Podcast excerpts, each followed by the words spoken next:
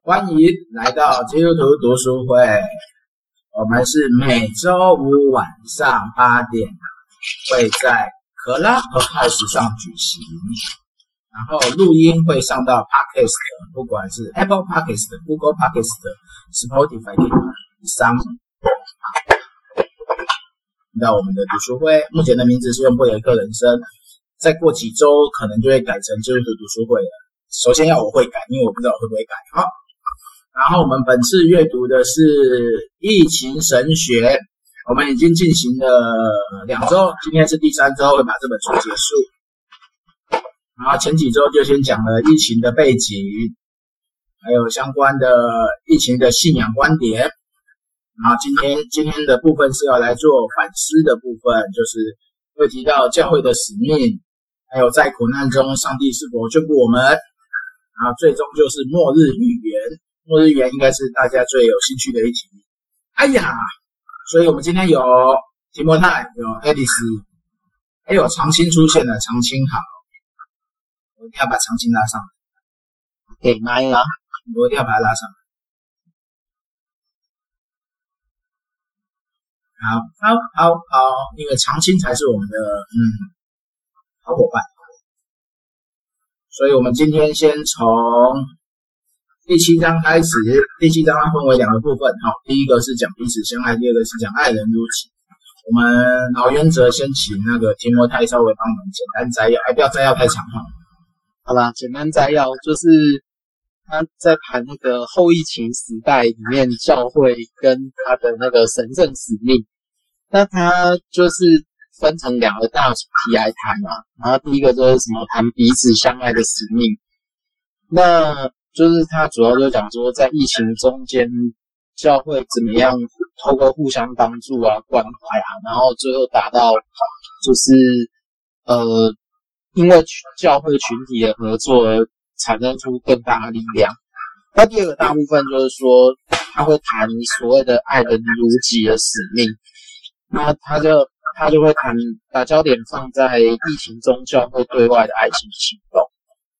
那第一个的话，就是说谈谈到使命的话，他会他认为说主要是有三点，就是说，呃呃，维里约他就认为说，呃，富裕国家的教会啊，他认为说他应该去伸手去帮助弱势或贫穷地区的教会，那就是说，在这个过程里面，教会就可以。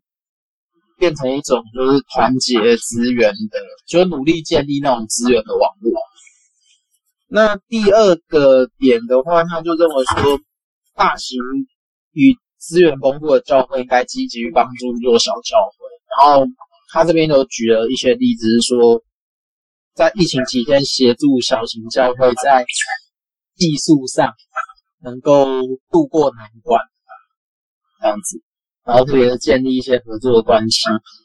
那最后他谈到一个点，我觉得有点可惜，他没有写得很深入，就是说他认为说，呃，疫情是给予，比如说他讲的在台湾的处境下的福音派与灵恩派，他认为说 COVID-19 是给予一种彼此和好的契机，这样。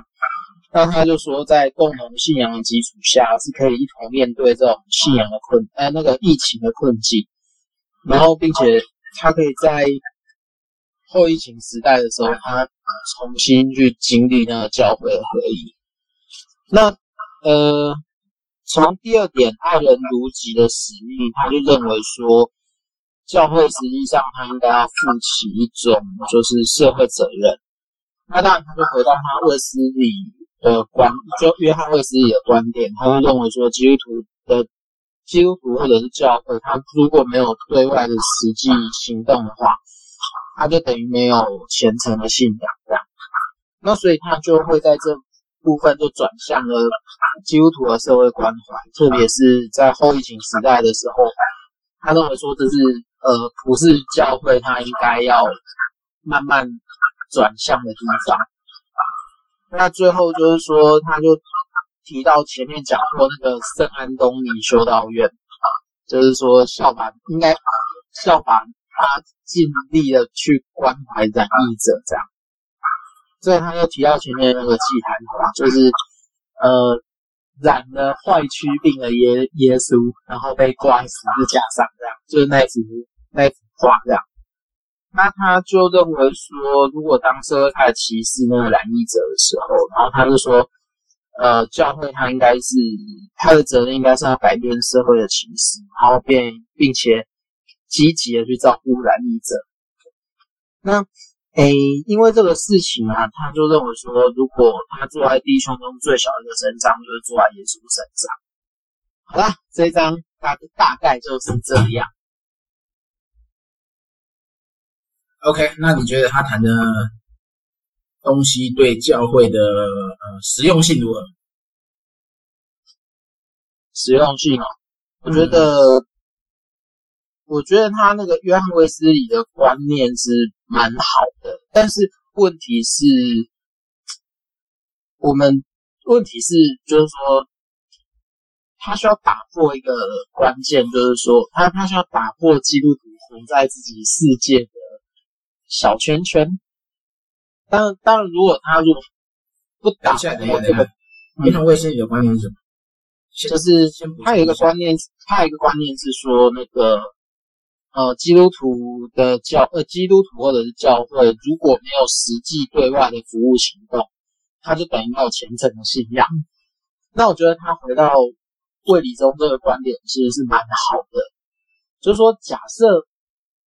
假设教会没有对外的服务，然后基本上你对你的信仰也会处在一种就是僵化的状态，或者说你需要不断的用论述的方式去，比如说强化你信仰的某个观点。但是当你把这种力量投身在教会之外的时候，它其实是会带来一种不一样的改变。那原则上，我觉得它的。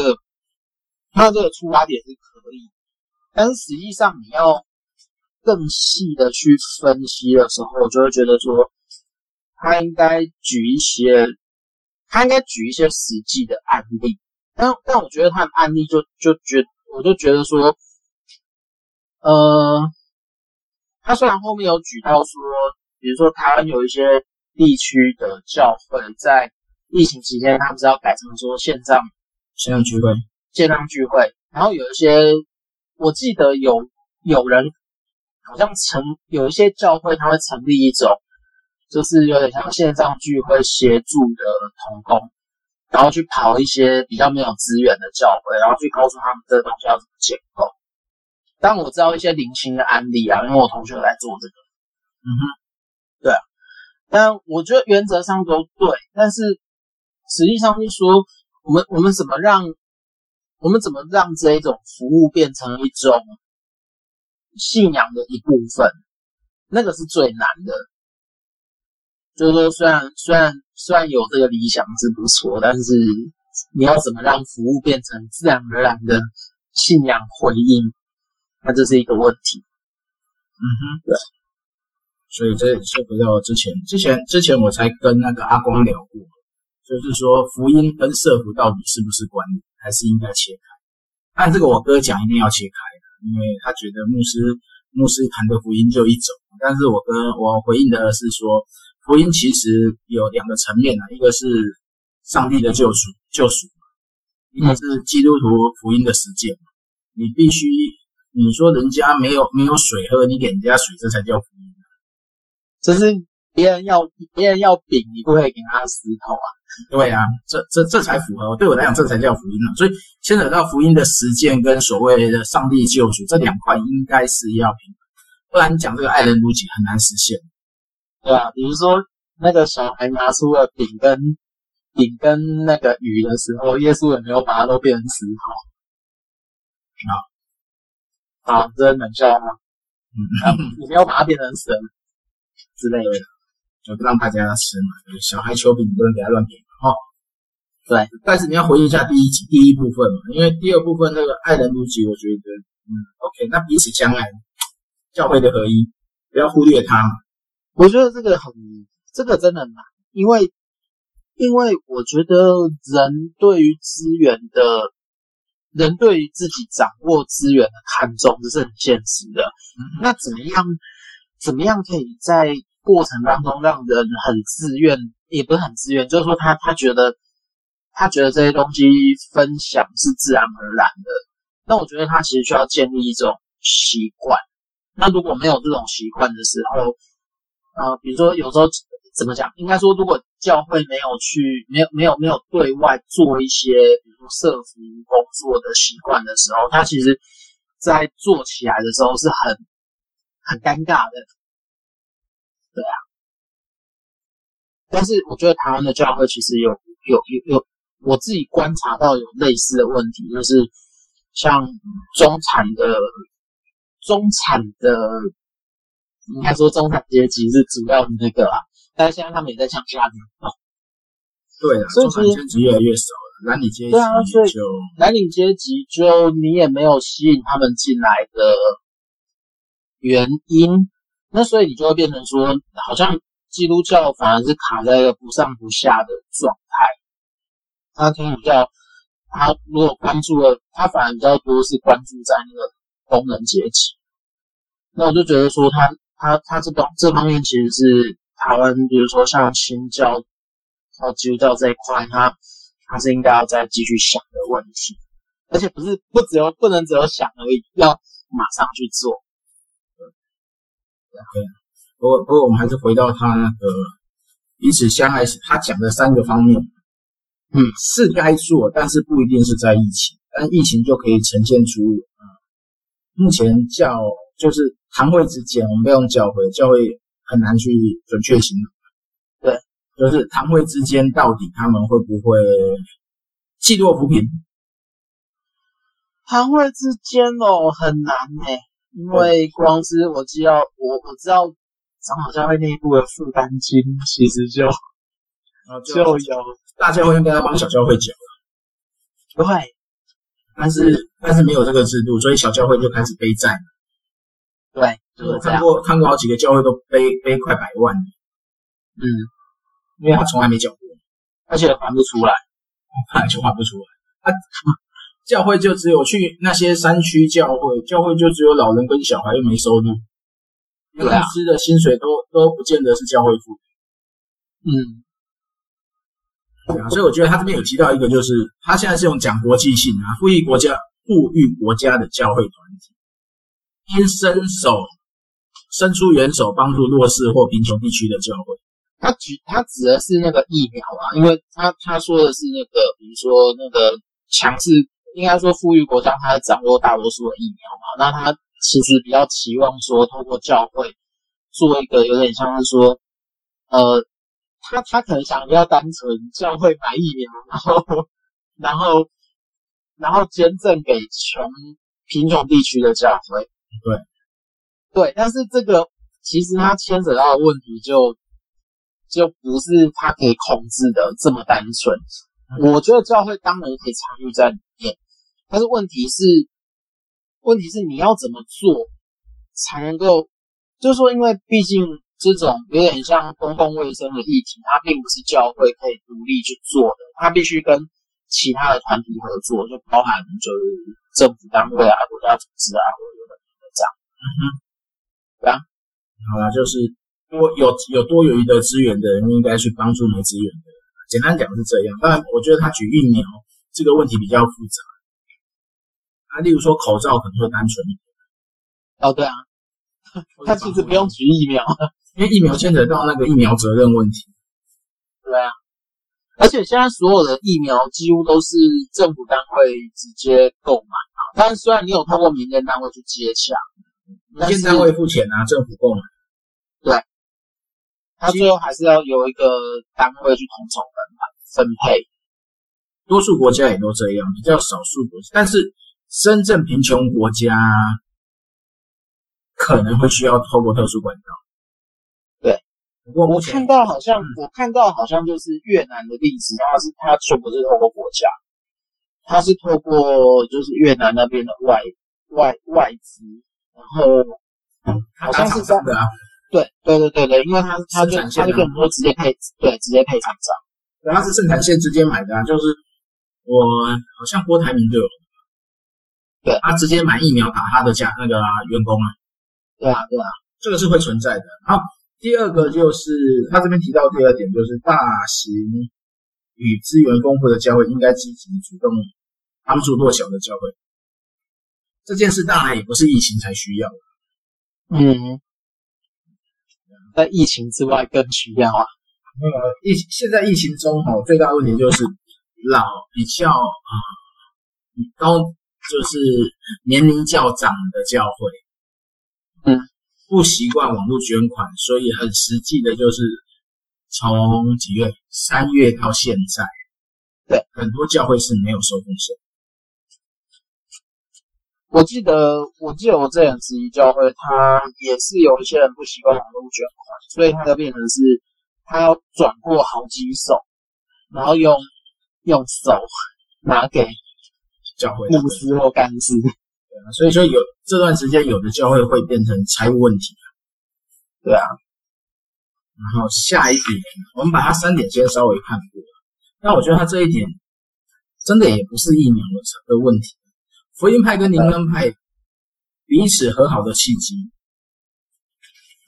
这这这是我简单的写，但实际上实际上应该不止这样，因为这部分，哎，虽然写的，我觉得他写的太太过于理想，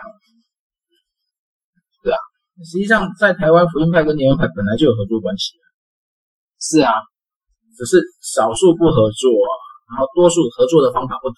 但不是每件事都合作，嗯，我觉得这个这个这个在之前，在之前哪个世界就比较合作关系，通婚事件，对，好，这是对多数的，对啊，这就是一个相同的共识啊，嗯，那我们进入第七章啊，第七章要讲的是，啊，没有，第八章，第八章，我怎么还在第七章？第八章要讲的是，当疫情严峻的时候，还能是否能说上帝眷顾我们？对，这一章讲的，嗯嗯嗯，也不能说不好的，但是这就是标准标准在信仰里面会给出的答案。对啊，好了，还是啊，那这个那那那这个我就我就快速摘要了，它就是直接分成五点去谈。那他第一点的话就是说。他就认为说，呃，灾难发生的时候还是会发生，可是他就说，因为上帝的眷顾啊，他就会使得更可怕的事情还没有发生，所以他里面就会谈那个约瑟的约瑟的案例，这样，对啊，当然这是创世纪常大家会拿来用的，或者是我们在圣经里面有很多东西会有很多地方会这样子解。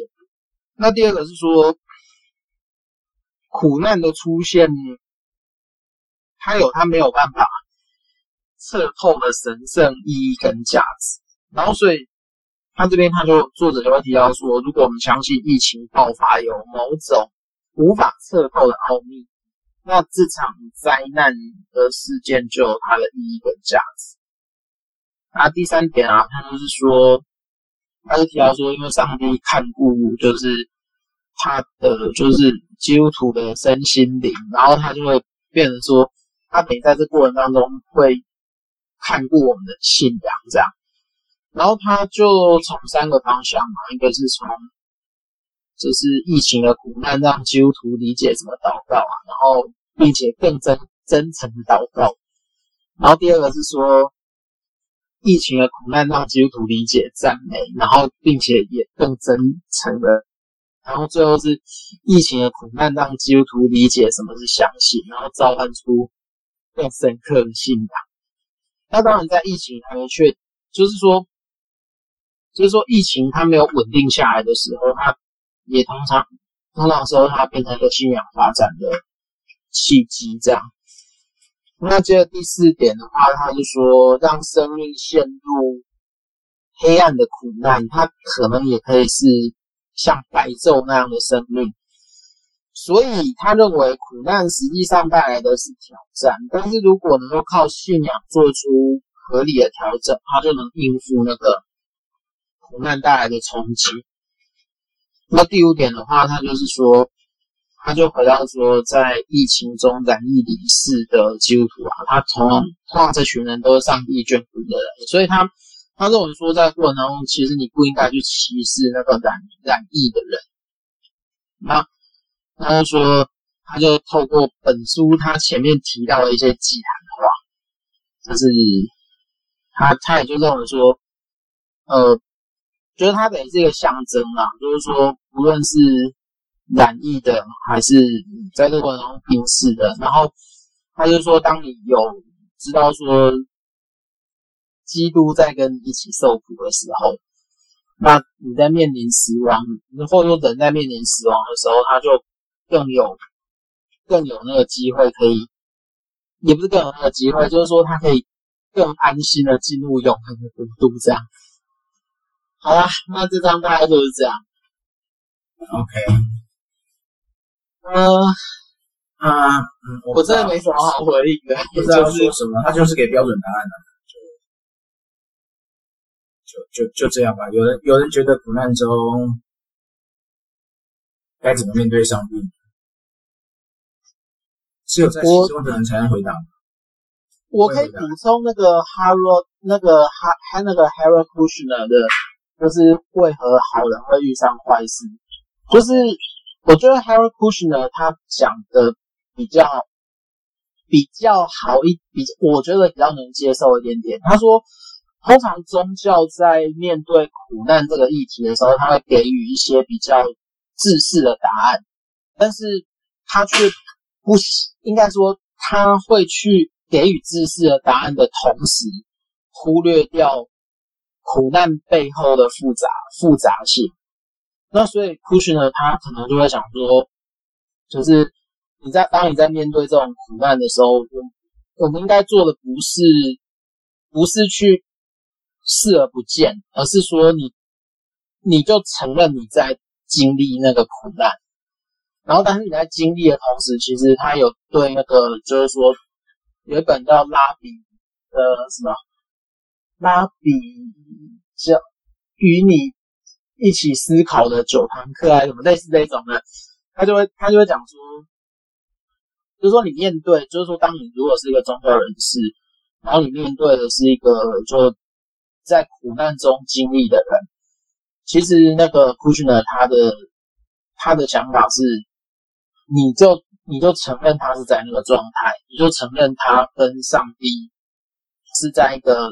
脚力的状态，然后你你可以你你需要的是，就是宗教人士需要同理他对上帝的愤怒，嗯，然后他也需要同理他对上帝的不理解，然后并且跟他一起走过那个那那个段落，你可以你可以不陪着他祷告，然后但是就是你就是听他。跟你就是陪伴他走过那个跟上帝拉扯的过程，但我觉得这在基督教信仰它是比较薄弱的，就是说跟上帝拉扯的那段过程，其实我们通常不会主动讲出来，或者说它不会变成基督教文化的一部分。可是它却是犹太教信仰里面，它是一个蛮蛮重要的一环，就是雅各跟上帝角力啊。或者说，很多人跟上帝角力，约伯跟上帝角力，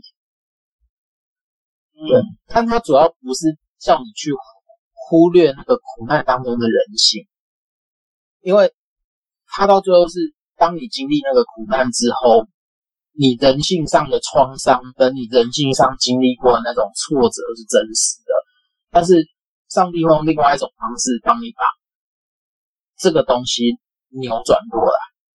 但是那个就变成是库什纳讲的苦难里面的奥秘，所以我觉得其实他没有库什纳是很可惜的。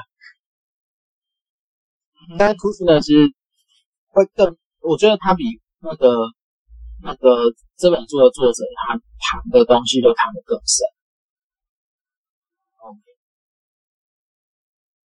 好了，他本书也是很久以前看的啦，所以我只是凭记印象中回忆那个内容。我有印象，你告诉我这本书，但我看过。对，这本书蛮值得看的，是一个他的小孩十三岁就过世，但十三岁好像对犹太人来，十三岁对犹太人来讲是一个很重要的年纪。意思就是说，他小孩刚成年没多久就过世，然后是因为一种罕见疾病。那他其实一直有好几好几年的时间，他没有办法理解上帝为什么这么做，所以他就他其实就一直在讲说。他读约伯记的时候，他可以同理约伯那个愤怒。没错，对啊。所以这一部分还有没有要补充啊？有没有想发言的可以开一下麦？下面的人想要上来发言的可以举手哦。如果没人发言，我们就只好到下一章啦。哦。好，末世预言是吧？福音书中的福音书中耶稣的末日预言。好啦，这边我觉得啊，就是在读这章的时候，因为毕竟如果大家有在照那个共同进度表，在在在在读经啊，在讲道啊，或者怎么样，就会发现说，今应该这个主日吧是马可。就是以就是什么第二，你要说你要说哪一个哪个单位的经读经进度？就是如果你看的是那个 Vanderbilt 的那个 Common Common Lectionary，就是如果你用的是那个或者长老教会的话，那你就会发现说今年的经课表主要福音书是马可福音嘛，那会发现说这个礼拜的这个礼拜的经文 就是但以理书的什么？我记得是那个那个什么，呃，天使长跟但以理说那个时间还没到，然后然后接着接着又又一段是马可福音十三章，说民要攻打民，国要攻打国，然后然后什么圣殿一块石头不会在另外一块石头上面，所以就你就会看到好像是一个很。就是你不管挑哪一段经文，你都会碰到这个，所以，所以其实我觉得他，我觉得这段经文啊，就是说，呃，反正结束，我我先简单论述一下，就是呃，作者就是这本书《异形神学》里面的想法，然后之后如果有时间可以再继续来对话，这样。嗯，好，好，那这边的话，他就讲说。呃，COVID-19 跟福音书中耶稣的末日预言，那它里面主要分成五段，然后它第一段就讲说，就是爱心严重失落，然后就是说，就是说当当你在比如说疫情期间，就强调说这是什么，有点像呃，这是末日啊，或者说这个是。末末日预言啊什么，然后其实它基本上就是一种，嗯，就是你在假设你在宣称啊，COVID-19 是上帝惩罚世人的瘟疫的这种人啊，他其实他呃这种信息是看不到，呃，比如说这种苦难后面上帝的作为或者是恩典这样，那所以。他就认为说，有严重天灾发生的时候，是基督喜欢用末日来形容这个这个状态。可是这个基本上呢，它有点受到基要主义的影响。就基要主义有点像是说，嗯，简单的论述吧，就是说，他会用字面的意思去理解圣经。那用字面的意思去理解圣经的话，他就会认为说。圣经上面一字一句都是真实的，不可以更改的，所以包含末日也是。然后当然，你如果要再谈深一点的话，就认为说，这群人认为，呃，在末日的时候，就是会有大灾难嘛。然后，但是你如果是敬虔的基督徒，你就会被上帝提提到天上去。那那个就就是有点像铁上某一家前书还是后书，应该是前书的那个状态，就是说，然后你是就是很像你进前者会在灾前被提，那被提以后就就开始末日发展了，那发展之后就是当末日进行到一个就是冲突到一个最高点，善与恶哈米吉多顿类似那种的，他的冲突到最高点的时候，基督会在临，然后在地上做王一千年，这个叫所谓的前千禧年派，希望我没有讲错，但是他就是一个呃某一个派别的基督徒，呃可能是基要主义的基督徒对于。信仰会有的基本观念。好，讲太多，但是我回到回到文本里面，就是说，呃，但是呢，就是这类解经啊，就基要主义跟字面解经这种方式，它某种程度，呃，作者他其实这边他批判就比较强烈一点，但是我基本上同意，就是同意他这么说，就是这类解经，它某种程度反映出一种。信仰上面的有点像狂热啊，或者说的就是太过热心，那他他发展到一个比较极端的状态的时候，他可能会丧失呃信仰带给人基本的那个爱心、良心还有人性，所以他在这里面就会批判说，那到底基督徒所要传讲的是？充满恩惠、怜悯跟慈爱的上帝呢，或者是他要传讲的是基要主义者的那一种，就是充满着凶暴的、残暴的上帝呢？那第二段呢，就后疫情时代啊，他就认为说，在呃福类福音书里面，它其实会有一些后疫情时代的时候，你很容易用直觉去去连接的经文，那他就提出。说，比如说像呃马太、马可跟路加，我们在读经的时候会看到，就比如说末世会有就是三个大元素，就饥荒、战争跟瘟疫。可是他认为说在，呃作者认为说，教会啊，他其实需要再仔细思考一下，要怎么样传讲这类的末世信息。那这类末世信息的诠释啊，它其实基本上就反映了就是教会的神学观。那当然，作者他认为说，我们应该是要更用，就是我们应该传讲的是，就是上帝是在这种苦难的世代，他是一个慈爱的上帝。这样，当然，当然这是简单的讲他的观念。然后，所以啊，接下来就是他第三个部分就在处理。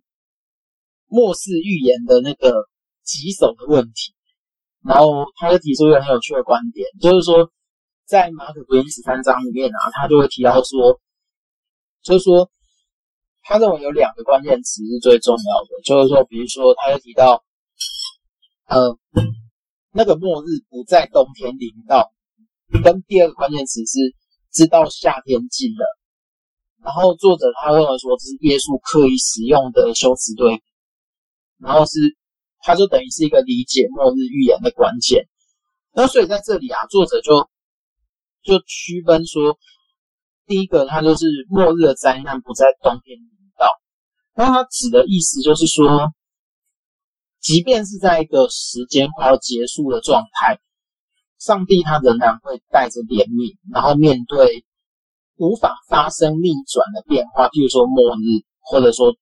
时间一直往前走的灾难也好，然后但是他认为说上帝会在，就是说借着经文不在冬天里到这个关键，就是说上帝会在这过程当中会减轻在这当中受苦人的痛苦，然后并且在这过程当中会，这这群人他其实可以重新再借着祷告，他重新经历平安跟盼望，并且有信心面对接下来的苦难。那第二点的话，就是第二个关键词是知道下边境的。它指的是说，即便有末日的经历跟恐惧，然后上帝也应许基督徒说，他会，他必然临到，然后并且持续带来盼望跟应许。那第三个是说，如果我们再带入一些，呃，当时候的就耶稣时代的人。对这个经文的想象的时候，比如说夏天可能是一个呃确定这个呃，比如说呃。这边他直接作者直接写说，一种身心灵都感到温暖跟喜悦的季节啦。但仔仔细来说，就是说，因为夏天的出现就代表着呃冬天的结束，然后所有的物、所有的万物或者说植物、动物，它都它都可以在春天到夏天这段期间，它再生并且持续的变得繁繁茂。那所以他到最后就带到了世界的冬天跟夏天，然后他就认为说，夏天它是可以将冬天累积的困顿跟痛苦完全丢弃，所以冬天的劳苦愁烦会被夏天的喜乐给取代。好，这里呃呃，作者他在神学院讲到的时候，他就会放两张爱丁堡的图，一张是冬天时候没什么东西啊爱丁堡，就。全部都白色，然后第二个是夏天的时候，它是整个是绿色的爱丁堡这样。那所以，呃，但是这个是纬度比较高的人会有的想象，但但我觉得耶稣的想象搞不好不一定是这个。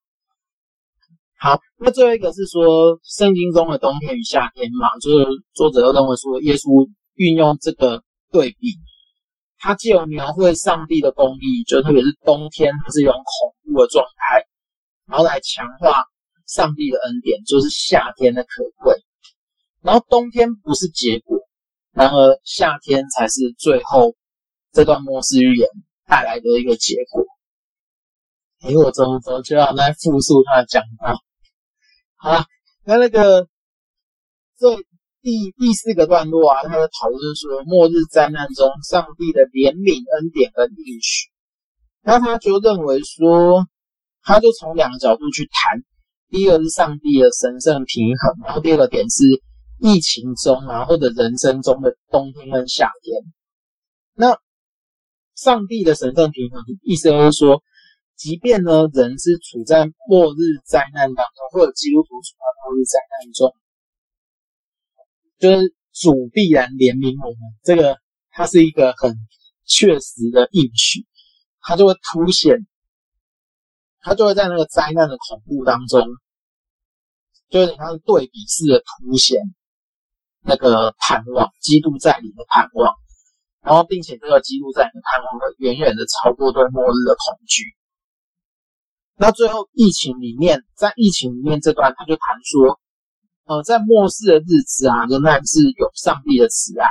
特别在福音书的末日预言中，就是耶稣完全没有说过上帝要温烈来惩罚世人。然后耶稣强调说，上帝要用慈爱跟恩典来拯救这些在苦难当中，就是一些受苦的或受逼迫的这种边缘的人。那最后一段呢，就是。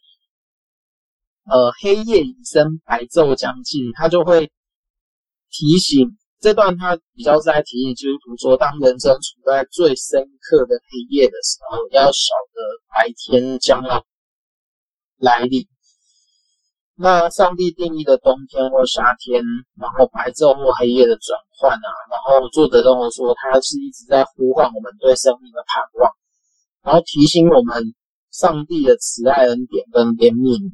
不离开，所以啊，他整本书的结论就是啊，尽管 COVID-19 就是有点像洪水一样泛滥，可是呢，他仍然不能使基督徒跟上帝的爱隔绝。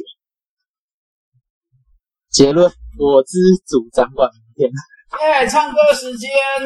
怎么我不会唱歌？没有，我们上次讲好的啊。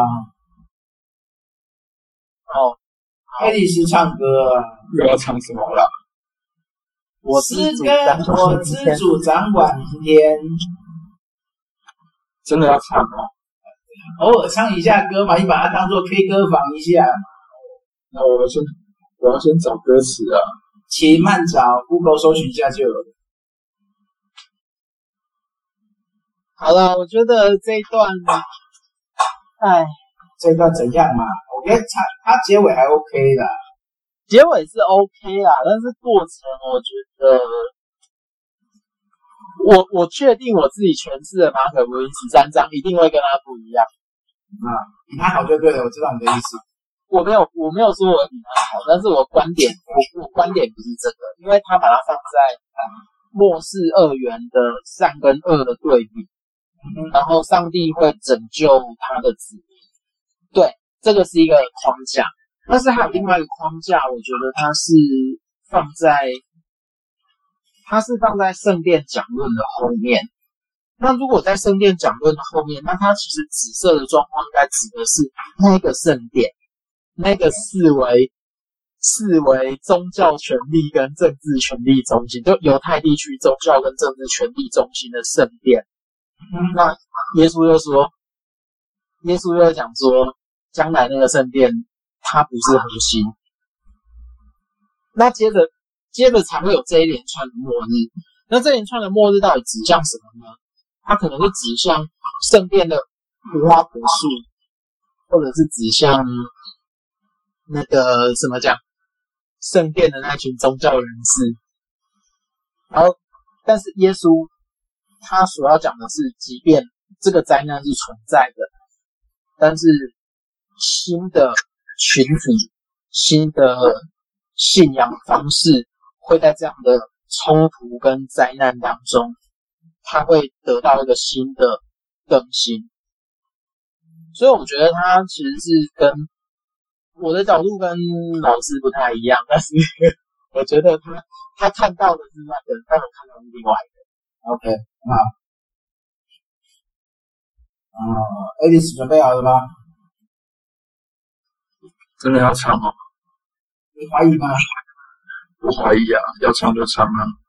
对，你唱的比我好听哦，都是走音我是谁讲到明天呢？对对对对，来，我们关麦。现在是 Alice K 歌房。我等下要被嘘吗？啊，随便的，反正没有人知道我是谁呀。不会不会。唱啊唱啊唱啊！好了，唱。我不知明日将如何，每时刻安然度过。我不求明天的阳光，因明天我转阴暗。我不为将来而忧虑，因我知主所应许。今天我必与主同行，他深知前途光景，许多事明天将临到。许多事难以明了，但我知主掌管明天，他必要领我向前。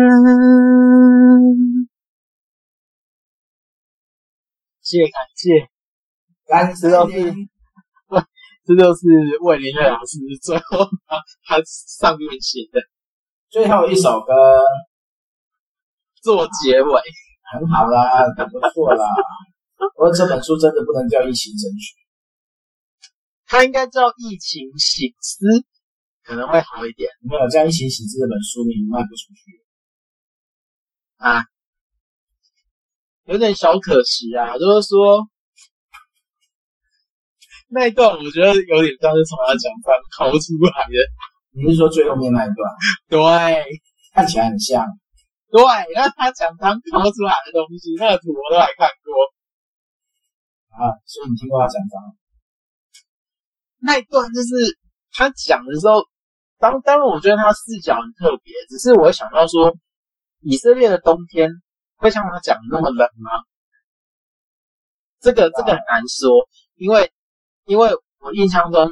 那个地方的地理环境是以色列是秋天下雨，那秋天下雨的时候其实是播种季，那冬天的时候它其实在等，它其实在等那个就是呃比如说水啊什么的重新重新，就是很像复苏，当然复苏的观点也是有，但夏天的时候是整个整整个就等于是一个有点像生长跟收成，预备收成，所以它其实是一个有点像不同的象征。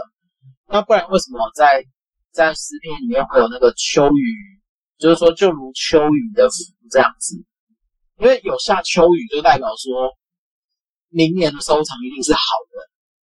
那如果秋天没有下雨，那再见，明年就会很惨。嗯哼，对啊，就据我之前读的东西啊，好像是这样。OK，对啊，所以有点可惜。来问问看，曹静有没有什么建议？曹静，你在吗？啊，对。关系不在家。好，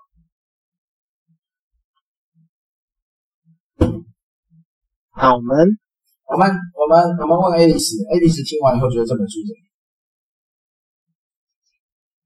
我我不要说实话，说实话，不要表人就好。好，以我的程度，我看不懂。这样可以吗？你没有看呢、啊？对，我听不懂。对，我也觉得这个很难让人听懂。我听不懂，我听不懂，我听不懂它它的内容跟疫情的关联到底是什么？对啊，对，你说，但当然了，呃，以以社会性而言是。还可以，但是它跟疫情没有关系啊。它神学的连接点不是那么够，它它的它没有神学连接点，它的它的论述让我觉得奇怪，我只能说，算是布道吗？布道，因为布道只要讲一次，这本书不适合给非基督徒看，所以不算布道。真的，所以它不是布道，因为它你看它第七章就讲教会的使命了，这就不是的。对啊，那一二三章讲的这个背景事件，我觉得完整度不够。嗯，然后第四章就要说就说干脆一点。没有啊，其实我觉得，我觉得他这本书用最后那首歌就贯穿了整本书。哈哈哈哈哈。OK 的，所以我觉得他那个，他第、嗯、第五章应该跟第八章是要并在一起的。第七章应该跟第六章并在一起，真的，它不这样并，它的结构是乱的。因为第五章讲的就是上帝要亲自擦干他们的眼泪嘛，所以他后面就应该直接加加那个啊，当疫情如炼狱般的时候，是否还能说上帝能眷顾我？这两个应该要在一起。是的。然后再就讲神学启示嘛，这个启示完后面就是应该教会实践嘛。嗯，是啊。不过我觉得章节这样排掉，变成说它中间这样插第七章、第七章、第六章，会觉得有点突兀啊。对啊，他这样六七插过去，然后再回来讲第八，你不觉得很奇怪吗？嗯，所以连书本的编辑都出了问题。应该是第八章要移到第六章，然后第六章就变过了。因为这样论述会比较完整，对啊，而且突然之间出现祭坛化这种回事，祭坛化后面就不见了哎、欸，对吧？啊，如果是我会走破题方式的，直接把末日预言就放在前面。嗯，哦，对啊，对啊，然后再来谈，再来谈到底疫情带来了什么？我说，如果以我来排章节的话呢？嗯。因为我觉得第最后一章反而是论述最完整的，然后你提了这个以后再回来去思考，疫情真的是末日吗？对啊，然后也许会有新的不同的结论，然后再把章节重新调。整如果如果是我我是编辑，我会重新调这个顺序，因为嗯，给我的感觉会比较，而且它第九章如果放在最前面，然后这本书的可阅读性感觉会比较高，不然我们会卡在那个第四、第五章之后，这本就读不下去。因为第四、第五章跟后面就觉得有点像是跳出去讲的东西，嗯哼。所以其实他神学的形式稍排序稍微调一下就 OK，但它只能叫神学启示，它并没有放一个所谓疫情疫情中的神学到底是表达的是什么？嗯，对啊，疫情疫情产生了什么神学？当然有啊，不然你就像布鲁格曼那样就好啦。对啊，布鲁格曼就写一篇单篇单篇的讲道。对啊，我们不要把人家表太多，这个是校园的，要看的人可以去看哦。对。然后请跟校，请跟校园的编辑说，如果他们要再谈的话，可以来找老师聊一下。对，再补充，然后顺序可能调一下。对，而且他，而且我觉得有些地方要破写，有些地方不能让它只只只这样就算了。所以这个实际上编排顺序如果调一下，应该是内容会更丰盛。嗯，然后节奏会更好。对啊，尤尤尤其我不满意的是那个第几章，就是他他有一章只有把经文列出来，哪一章？然后那个就讲的很短的那一段，我看一下，啊，算了，我追不到了，只有把经文列出来，就是结语啊，结语才练经文。没有没有，他他是有一段，有一段也是直接把经文列出来而已。我已经忘记了，呃，在哪里嘞？应该是疫情时代，教会该怎么诠释福音书中的末日预言？然后他只列出一些符类符语。其实这一段，这一段我觉得他的论述可以再多一点啊，因为你一下子讲这个，然后又疫情，然后它其实等于是一个。两个有点像是彼此不相干的东西，就明要勾打明这一段。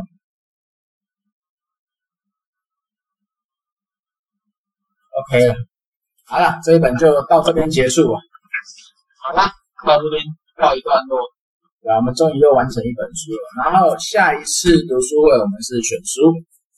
嗯，然后选完书再下一次休息一次，让大家可以去好好买书。所以那个下一次就请潘博客来的七日排行榜，我们当天会从七日排行榜选出一本作为下次读书会的书籍。好，好，今天我们就差不多到这边。然后如果你有听录音有听到这边的，听 Podcast 有听到这边的，老原则，请给我们一星评论，谢谢。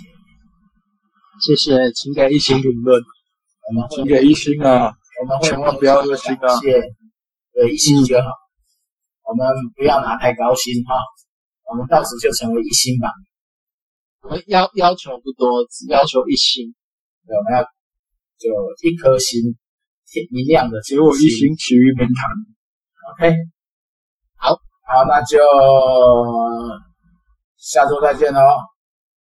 OK，好，拜拜，拜拜。